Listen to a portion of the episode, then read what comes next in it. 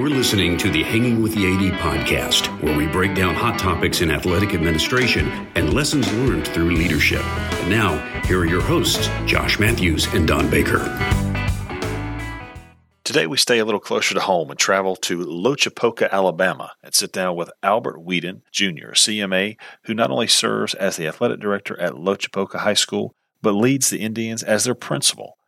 Lots to learn in this one. So let's settle in and get to know Mr. Albert Weedon Jr.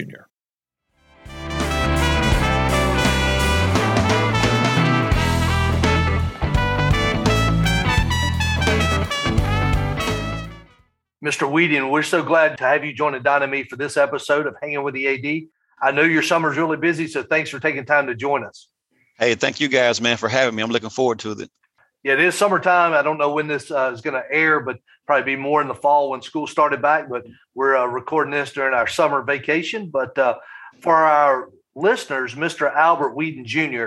is the athletic director and principal at Loachapoka High School in Loachapoka, Alabama, which is geographically a little southwest of the Auburn-Opelika area there in Alabama. Albert is active in NIAAA as a member of the Diversity, Equity, and Inclusion Committee. And in 2015, he earned his designation of CMAA. So congratulations on that accomplishment. But I'm going to stop right there and let him tell us a bit more about his journey through the world of athletics. Albert, we like to start the show what we call the back of the baseball card bio. Okay. So if you could take a minute, tell us what the back of Albert Weedon Jr.'s baseball card would look like. Okay, well, it's real simple. Albert Weedon Jr. from Andalusia, Alabama. That's my hometown, originally from Troy State University. I'm a Trojan man, went to Troy University. Very proud of that. Started my athletic career as far as coaching and teaching over at Shaw High School in Columbus, Georgia. Worked for Charles Flowers. Learned a lot about, I guess, myself and athletics. Moved on from there to Atlanta, Georgia at Tri City High School and moved back to Alabama to Enterprise High School, and now I'm the principal and athletic director here at Loachapoka High School. Our school actually is in Auburn, Alabama. I know it's kind of strange because it's Loachapoka, but the school's actually in Auburn, Alabama. We're just in the county part of it. That's pretty much my bio as far as where I've been and from, and enjoy working with kids and student athletes. All right. Well, thanks for that. Didn't realize you had some Georgia connections there, but You got to work with some great guys over here in Georgia, but also there in Alabama as well. Hey, we have to start off with asking about the nickname. Now, we had Carter Wilson, who you may know from over here in Georgia, Decatur. Yeah. He talked about the people in Decatur only know him as Dub. But on your Twitter page, your nickname Mooney stands out. So it's out there. It's not a secret. It's not. Would you like to elaborate on the nickname? And it is worth noting that every great leader has a nickname, whether they like it or not. Somebody's going to call you something at some point in time, right? So. Hey, ain't no doubt about it. But my nickname is real simple. It's Mooney, M-O-O-N-E-Y. I got it when I was a little baby. So all the listeners out there, you're getting a little golden nugget from me as a child. When I was a little baby, I was like big. Don't want to say fat, but I was a big baby. And I had moon pie jaws. So all the little women that, at the church or, just come up to my mom and say, oh, look at those little moon pie cheeks. So my aunt started calling me moon pie, and she turned it into Mooney. So that's how the name originated back in Andalusia, Alabama. Everybody was calling me moon pie face because my face was so big. And ironically, my brother's nickname coming up, they just start calling him Pooney. So Mooney and Pooney. Like a little combo deal there. That's good. Sure did. He was next born, so he got the rhyming names. That's hilarious. Now, I think that leadership is not permission to do less, but it's signing up to do more, right? Yeah. And we have had a lot of distinguished guests on our show. We have a good variety of professional titles that have followed those guests. But you're the first AD/principal that we've spoken to. And, I think that that's a very unique combo. I think somebody may even call that a unicorn, right? I don't even know. I don't know how many of AD/principals there are across the country. How did that come about? And how do you manage to do what are presumably two very labor intensive, tough jobs? Well, when I first, was recommended for the principal position, I talked to my superintendent because I had a lot of athletic director experience. And I said, hey, you know, what about making me also the athletic director at the school when I'm coming in? I said, you know, I definitely will have the influence of teachers, you know, and students. But if I can have the influence of the student athletes and the coaches, too, I said all that kind of ties in together. You know, I have a coaching philosophy. You know, leadership is kind of coaching folks as far as my philosophy. So he said, well, that's something to think about. He said, but be careful what you ask for. Right. That's pretty much what he said. I said, well, hey, I'm built for this. You know, I've been doing athletics all my life. And so no matter what, as a principal, you're going to be there anyway. You know, most of the time. So I'm going to be covering the athletes events anyway, dealing with the problems when coaches can't handle it anyway. So I was like, OK, you know, let me go ahead and do both roles. And it worked out great. You know, I get to see more of the community. So because I'm out there as a principal and I'm also out there as an athletic director. So it's kind of it works hand in hand, you know, throughout my day. That's quite an ask. Like he said, be careful what you ask for. But yeah.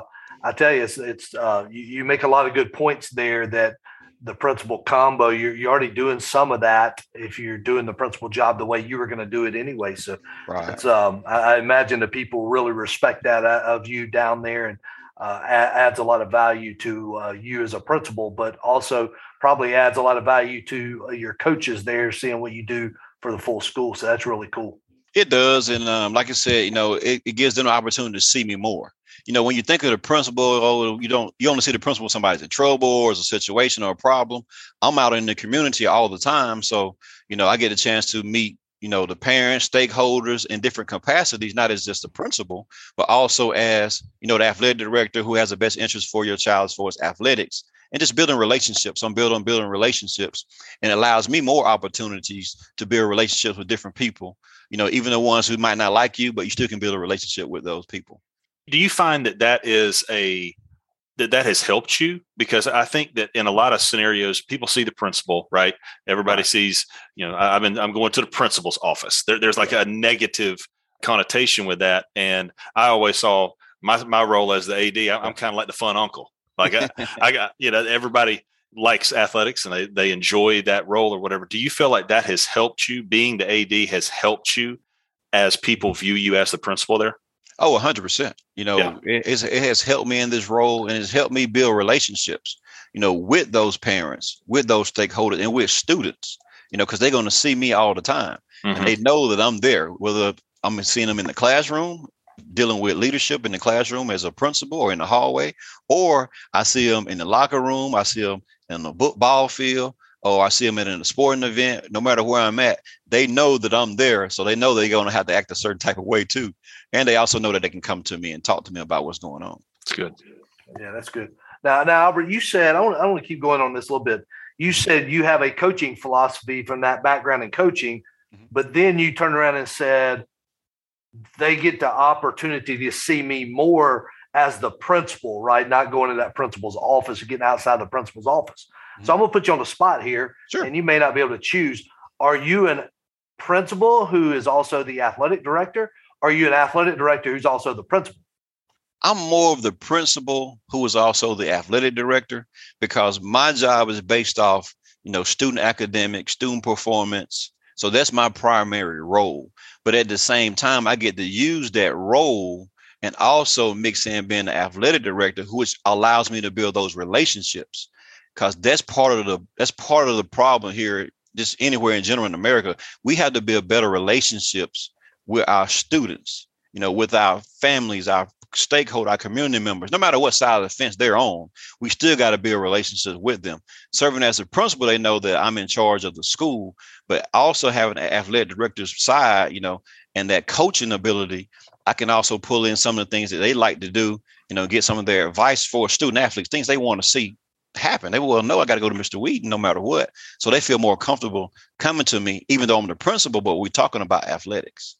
I think, too, it allows you to be able to speak to the power of what athletics does academically, right? Oh, you know, yes. You know, the power of those kids that are the tools that they're learning in the venue of athletics, how that translates to them doing better in the classroom. Oh, 100%. We push ACT scores here at the school with our students, and being able to push that for our 10th and 11th graders for ACT. At the same time, okay, on the student athlete side of it, okay, You don't need to have this ACT score. They know the importance and the value of it, also from an athlete and from the student side of it. And I get to, you know, kind of put all that together into one. And that kind of motivates the kids. They know that, hey, Mr. Weedon pushing the ACT for the schools, for his academics. But hey, if I'm trying to pay college, this is what they're looking at. You know, if I'm trying to get scholarship money, this is what they're looking at here in Alabama is the ACT. So it kind of helps me out a whole lot. That's good. Hey, one last question, if you don't mind here. Sure. I know you, and we're going to, I've got a question later on about your school size, and y'all are a smaller school. Yes. But is there one trait or characteristic or habit you've had to create to be able to balance doing both of those jobs? Not at all. I have, my schedule is set. That's the only thing I do. I set my schedule, and everybody knows my schedule now. As far as academics, athletics, principal, athletic director, for an example, we have time here for 30 seconds. I'll give you my schedule. The time for coaches to see me is first thing in the morning, because I'm out there in the hallways. I'm seeing students. I can just get a climate of how things are going to be for that day, you know. And at the same time, I'm talking to students, hey, about the game last night, or hey, about ACT test tomorrow, all at the same time. First thing in the morning when they get off the bus or arriving in the parking lot, because I'm walking around, you know, just trying to get a pulse for how things are going to go. But at the same time, I'm talking to students, I'm talking to teachers, I'm talking to coaches, all at the same time. And then when that bell rings for, you know, 8:30, all right, it's time for classes. I'm in teacher classrooms throughout the day. You know, I'm just doing maintenance thing, operation type things. Lunchtime comes, okay, I go out into the cafeteria, out in the hallways, you know, just talking to students about school, academics, athletics. So that's from about 11:30 to about 12:30. Go back into that admin mode as far as principalship from 12:30 to about 2 o'clock, because our athletic period starts at 2, about 2:15 for athletes. So the coaches know at that time, I know Mr. Weedon going to be walking around, checking in on my area from 2:15 to 3 o'clock. Bell rings, school's out, get those kids on the buses, get them out in the parking lot to their cars, go home. The faculty staff know they got 30 to 45 minutes out of school to see me as far as teaching things.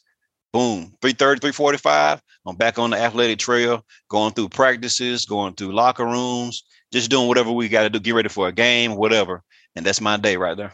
That's great. I love listening to other people talk about their schedule and hearing what their day looks like. I think that's important for us to know what our day looks like, and it's cool to learn from other people. Oh, yeah. I think the moral of that story there is, though, whether you got your AD hat on, your principal hat on, or both, right. It's about those relationships with students being visible, being present, having access, and being out and about.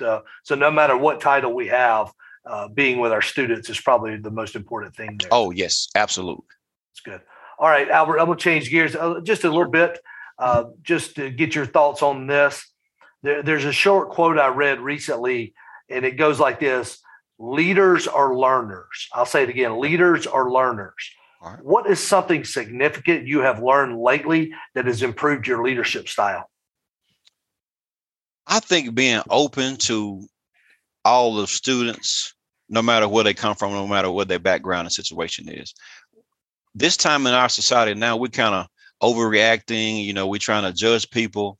You have to let people show you who they are, you know, absorb that, take that in, and kind of go from there. You know, as leaders, we can't just overreact to different things, especially when you're dealing with students. You know, they're going to make mistakes. They're going to do things that they shouldn't do. So as leaders, we have to take the opportunity to take it in, what they did, whoever that person is, let them show me who you are. So now we can sit down and try to assess the situation and talk to those students to make them better in whatever they decide to do. Ultimately, we can't make that decision for them. It's a learning experience. We have to take the time to sit down and talk with them to let them know, hey, this is how you should do it, or this is how we want you to try to do it. And let them come to the conclusion that, hey, what you did probably wasn't the best way of doing it. This is probably the best way to try to do it. So we need to kind of calm down, you know, take things in and kind of go from there, not trying to jump to a conclusion or trying to get to that social media post because somebody posted something about you or sent something to you. Just calm down. You know, we have time to, to fix this thing. You know, I think that's really good. I read something recently that it was talking about the AD role specifically, but it can apply to leadership in general. This idea that we're not necessarily coaching, right? So it is a results-based industry. So right. There aren't really wins and losses with us, but that's a win for us. You see what I'm saying? Like, yeah. You know, that relationship piece, you know, getting on a kid's level, better understanding where a kid's coming from, that's a win for us. You know, for the AD, you know, an event going off as it should go off, that's a win for us. You know, it's an alternative win, but that's what you're doing right there. I think that's great. I think, man, you hit it. It's a win for us. And you can look at it in a negative or a positive, no matter which way you look at it as the athletic director in a leadership role. It's a win, because if it was something negative, we can go fix it, come together, and that's a win because it's a learning situation for whatever that negative was. If it's a positive, we can kind of talk about it, we can assess it, and go forward with it. So no matter what, I think as educators, once we calm down, assess it, and you know, and find that right avenue and right path, it's a win every day. That's good. Now, we noticed you recently commented on the 30 for 30 title Dream On that ESPN released as part of the 50th anniversary of Title IX. Yes. What stuck out from this special on the 96 U.S. Women's Olympic team? What made an impact on you, you know, from this documentary and the circumstances that this group of ladies had to overcome as they strove to get that gold medal? I know me and my wife watched it, and I can't tell you how many times I said they never would have made a guys team do that. They never would have done that. You know, it was just such an eye-opening deal. And we've got a very athletic-minded daughter ourselves, okay. You know, and we kind of saw her in these instances and how we would react knowing that, you know, she was having to travel the way they were having to travel, and they were having to do the things that they were having to do. I'd love to hear your thoughts on that. Listen, 30 for 30. Man, I'm glad you brought that up because I could talk about that all day. And my son and I just watched Rise with Giannis, movie, but as it relates to Dream On, my son and my daughter both watched it with me. And my son is 11, turns 12 on July 5th, and my daughter just turned 13. And it was like eye-opening just to know that these ladies had to not only battle against the teams that they was playing, but in a sense, battle against their own people that they was kind of working for. Right. I mean, to see them go through that, it was kind of heartfelt to know that, man, that they really had to go through all this just to prove their worth. You know what I mean? Like, we're in a time now, it's 2022, man. And these ladies defeated all odds, and to stick together, the ones that, you know, that stuck it out, they stick together, they bonded, and no matter what, they formed a team bond and team unity within each other. Despite what they had to go through as far as practicing, travel, not getting paid any money. I mean, it was eye opener. And what was sad to me is, I don't know about you all, but I didn't know the story. Right. You know, that kind of hurt me. Like, man, like, why is this just now coming out? Mm-hmm. Like, that was long. It was 1980, 80, whatever that was. I can't remember. 96. 96. Yeah, excuse me. 96. And like, this is 2022. Like, this should have been out, you know, to help motivate folks and let them see how far we've come and what we should have been doing anyway. And for my daughter to sit there and watch it with me, because she couldn't believe, like, dang, daddy, they didn't get paid. That's the kind of money they got paid back then. Like, yeah, you know, it's really, it was embarrassing. But at the same time, I'm glad we got a chance to see the story and see how much they went through and battled to get to where we are today. Yeah, I think it was interesting you said that, because one of the things that stuck out to me straight from the beginning was they mentioned, or I read or something, where the NBA recorded over 500 hours of video footage during that time, that, you know, during that trial, Olympic trials and stuff. And that was in 96. And now we have waited 25 years. Why didn't they put that out at the 25th anniversary of Title IX? Why did they wait to why did it take the 50th anniversary of Title IX to get that footage out? I'm like you. I didn't know anything about it, anything about their struggles. But okay, good. I was just hoping. I thought it was just me because I felt kind of bad. I'm like, really? Yeah. Like, wow. Like that story. Everybody needs to watch that story. And if you're an athletic director, you're listening. If you deal with male or females, they need to watch that documentary series and watch it in full. And you need to have some conversations about it.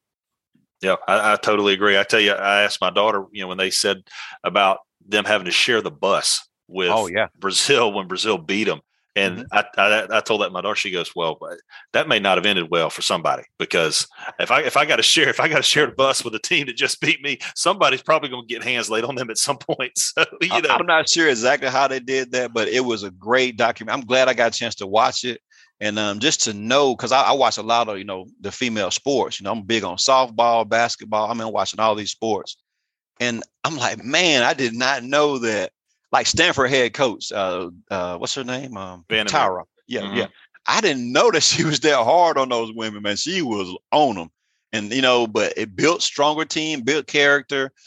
And to see how much she's changed through when I watch her now with Stanford women's basketball, you know, from mm-hmm. that point on. So we all grow and become better. That's good. Now, let's talk about change for just a second. So author Mark Miller, in his latest book, Smart Leadership, he states that change is not the enemy. Change is our job. We must find the courage to move forward. Leadership is about helping people and organizations move into the unknown with confidence. This confidence is a reflection of leadership. How do you approach change when it's required? What does that process look like to you or for you? Who do you consult when you're looking to make a change? How do you navigate it? Well, from an athletic director's standpoint with change, if I get something down from, say, the State Department for athletics, no matter how I feel about it, this is what's going to have to happen. You know mm-hmm. what I mean? Like, so right. there's no need to come in with this. Well, I'm not going to do that. Now that's not how it works. If this coming in from the state, that means we have to implement it. So for me, once I get the information, I like to make some phone calls to see, hey, I call a lot of friends from Georgia all the time, you know, because I'm part of NIAAA. So I call them and say, hey, how y'all doing things up here in Georgia, you know, Tennessee, Florida. I call Mike Elson, whoever. Mm-hmm. Make some calls to just see how they're doing things already. And then that gives me a kind of a pulse of how I need to implement it as far as things that's going to go right, go wrong, or the next steps on anything I do. So I kind of assess it first. I don't just, all right, get it, then just throw it out there. You know, I have to take it in and call some people first to see, hey, how are you doing this? How are you doing that? Just so I know how to implement it at my school. And yeah. I might call a bigger school. I might call a smaller school because I want to get everybody's kind of point of view of how they're doing it. I think one of the things that you just mentioned there, I know that during the pandemic, when we were looking to come back, right, the athletics was going to kind of be the test to see if we could come back to school because we were going to come back first. And the ability to reach out to the national network, getting outside of the state of Georgia, for me to be able to go in and tell, you know, our district chief of staff, this is what it looks like in California. This is what it looks like in Indiana. This is what it looks like in Maine. Right. That helped us. And I think that is spot on what you just said, the idea of kind of getting out of your bubble to gain that information. That's exactly what we did. We branched out. I reached out all the way to Minnesota. One of my good friends up there in Minnesota's athletic director. And I called him and said, hey, Tony, man, you know, how y'all doing dealing with this? Mm-hmm. And I get information from him and just kind of put things together. You know, that's about athletic. It's about learning. You know, we learning from each other. Man, that's good stuff. And I think so many coaches kind of fall short there, and maybe athletic directors too, but this industry of ADs is much different than the coaching industry.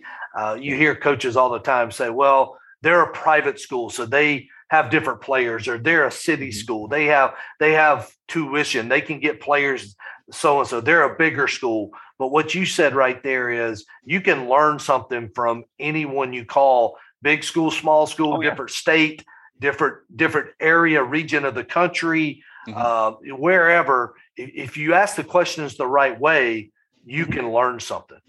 Oh, yes. I'm big on that now. I get something from everybody. You know, I'm on Twitter. I'm on, you know, different, you know, podcasts, listening to different things. So, hey, if I hear and I think if I like it, I feel like I can, you know, make use of it. You know, we're going to implement it. So, and I can also know how it went because I can call that coach or whoever that is in a different region, find out how things were going, or the state association. Because some, you know, different associations have already implemented certain things. And you can ask them about it. So I'm all about that now.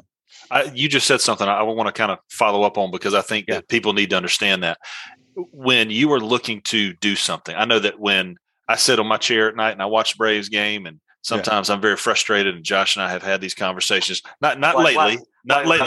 Last night was tough. Okay, when you give up 14, that's tough. But while I sit there, you know, I'll brainstorm about things, and sometimes I'll have ideas.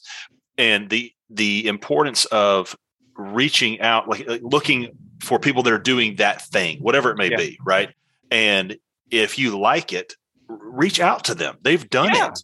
They've messed it up and fixed it. You know, you don't have to. You know, I think they've already ran the trial. They know how it's going to go. So, and it goes back to relationships. Yep. You have to feel comfortable reaching out, you know, and building that relationship with someone else you might not even know. All right, Albert, let's talk about your state association a little bit.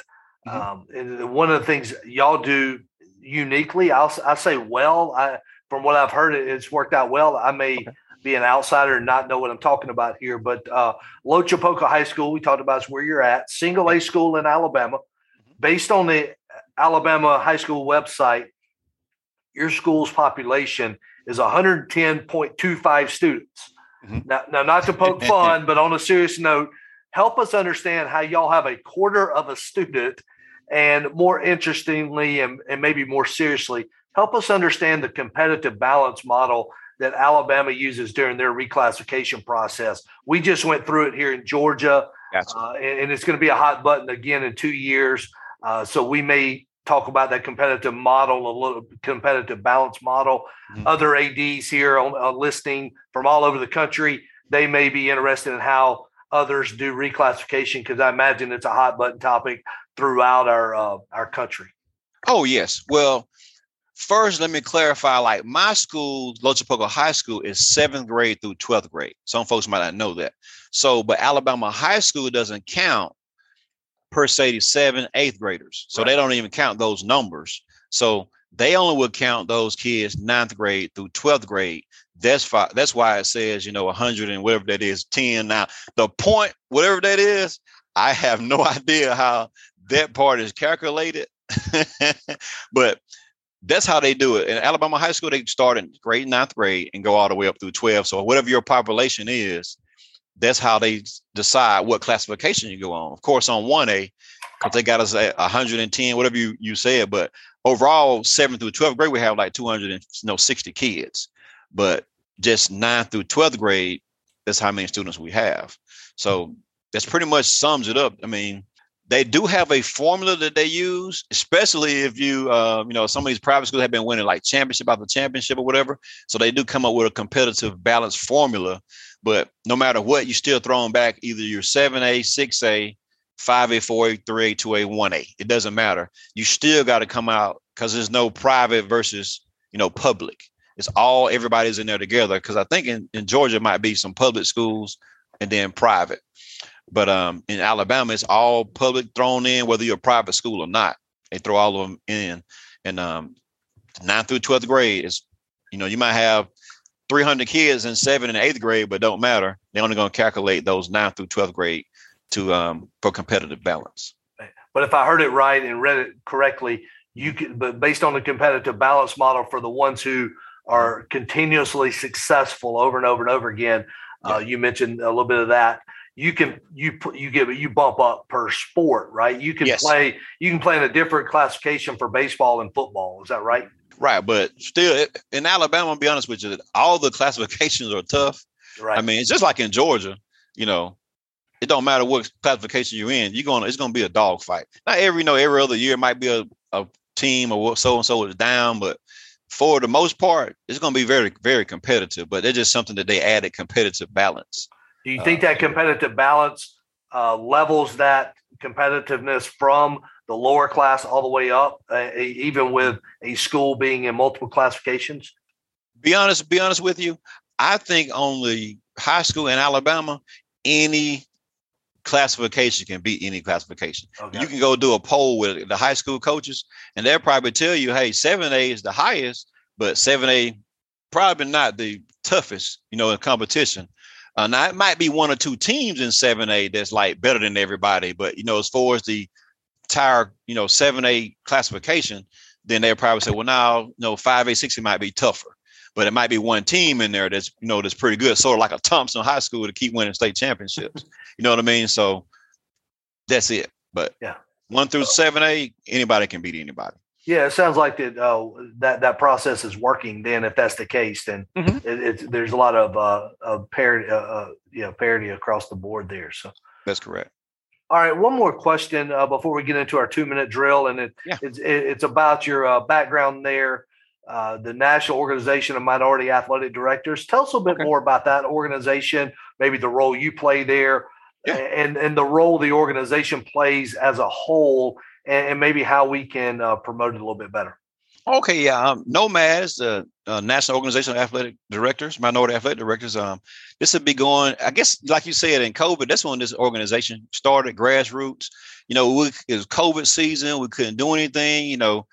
We had George Floyd, was killed. So a lot of different things was going on, as far as race relations and diversity, equity, and inclusion. So our founding fathers, came together and, put us together, our board directors, and we started doing Zoom calls, just like calling, seeing what we can do. And that time, when things was kind of chaotic, we were just trying to find a calm that we can do. And that's how we formed the NOMAD and started doing Zoom calls. Folks started calling in and, giving their point of view and what we can do to help out to be more inclusive, so we can support each other, no matter your race, religion, or ethnic background. And then right now we have region captains throughout all the different states. And we're doing a lot of different work with the NIAAA, with the DEI committee. That got formed also. But as far as a NOMAD standpoint, we just, started with when COVID hit.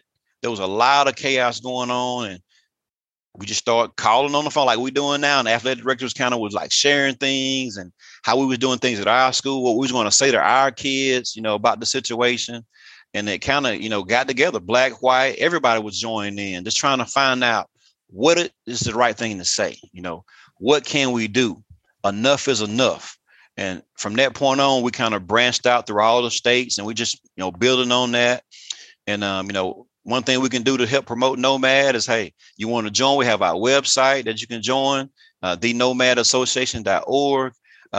Give me a call, reach out to our directors, our board of directors. We're doing a lot of different things just to, to bring more awareness and also to be more inclusive. And one of our directors said it best, Anthony Thomas, is a sense of belonging.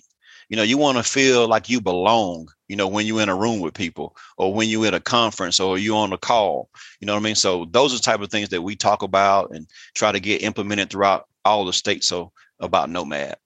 That's great. Yeah. And I know one of the things that we've talked about on here before, we on the national call during the pandemic, UCLA's Martin Jarmond was on there and AD at UCLA. And he talked about going to an event at Ohio University where, it was going to be a big AD event. And he was, extremely excited about going. And he walks in, he's the only person of color in the room, right. An entire banquet room. And he talked about going to the bathroom and calling his mom and being upset and how that affected him.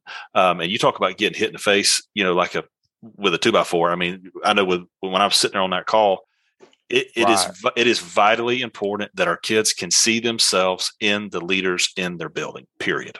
Oh, yeah, you're exactly right. And I think that is you guys are shining a light on that, that needs to be. And I appreciate what you guys are doing. I think it's great. Hey, I sure appreciate it. And like I said, a sense of belonging. And yeah, we did have Mr. Jarmond and also Alan Green was on that call, I think, too. Oh, great dude. Yeah. Yeah, we were blessed to have Alan Green on the podcast, and man, there's may not be a better professional in the business, but he's up there at the top for sure. Definitely. So, well, Albert, can we say Mooney? Thanks for thanks for spilling the beans on that too, Josh. There you go. Hey, that's good. I had to find out. It's right there on Twitter. I said you gotta know the story behind that. There's got to be a great story, and moon pie cheeks. That's a great story. That's it, man. So that's really cool. But more cool than that is all the athletic wisdom and the leadership wisdom you shared with us.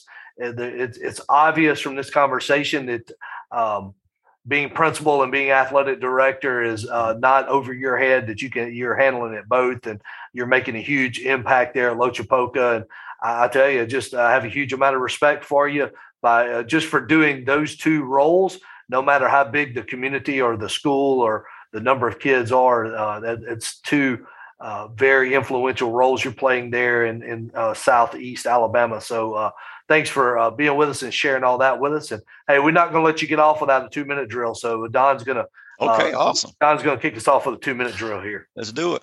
All right, Albert, we're going to hit you with some rapid fire questions. We want you to just tell us the first thing that comes to your mind. Okay. What was the first job you ever had in your life? Working for the National Forestry, man, going out there burning woods. Whew, tough. Got paid to catch things on fire. That's cool. Man, I'll never do it again, though. Yes, sir. What is the strangest thing that you are afraid of? Snakes. I don't want to see them. A snake could chase me around this world. I'm just telling you, I hate them. What is the most effective daily habit of any leader can develop? Just being a routine, getting up in the morning early. I like to get up early and keeping that consistent. And at the same time, going to bed early so I'll be ready and refreshed for the next day. Just keep that consistent. Both of those times, morning and when you go to bed. Yeah, Randy Gravitt says, win the first hour and win the last hour. Sounds like you do that. Yes, sir. What's the best career decision you've ever made? I would think talking to my superintendent and getting him to, allow me to, work dual roles as principal and athletic director. I think that's been very beneficial to my school, and I think that he would agree to that too. All right, Albert, we're going to call an audible here in the 2-minute drill. We're going to play a game of over under. So we're going to list some things for you. You tell us, are these things overrated or are they underrated? So you just say over, under, and if you want to elaborate on why you feel that way, you can. Okay. So over, under, horror movies. Under.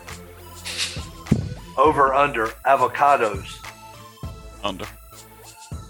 Over, under. We're taping this at the debut of the second part of Stranger Things. So the Netflix series Stranger Things. Over, under. Over. And last one, over, under. Dogs wearing sunglasses. Oh, that's the norm now, man. So I guess it still would be overrated for me, but I guess underrated for folks that don't have a social media account. How about that? That's good. Now, what is an AD hack that you use? Maybe something that saves you a lot of time, but at the same time gets the job done. I would think my PRC model. If that I guess answers the question. I have a PRC model: being professional, building relationships, and being competent. PRC. I live to those three things, and that right there is just that's me up and down. So I can find my way in between that PRC model: professional, relationships, and competent. Know what you're doing. Good stuff right there. That's good. Save the best for last. Who do you text the most? Probably my friend Henry Adams. He actually lived up there in Powder Springs, Georgia. He's a Bama fan, so we always talking back and forth about either Alabama, Auburn, softball, just different sport things. That's good.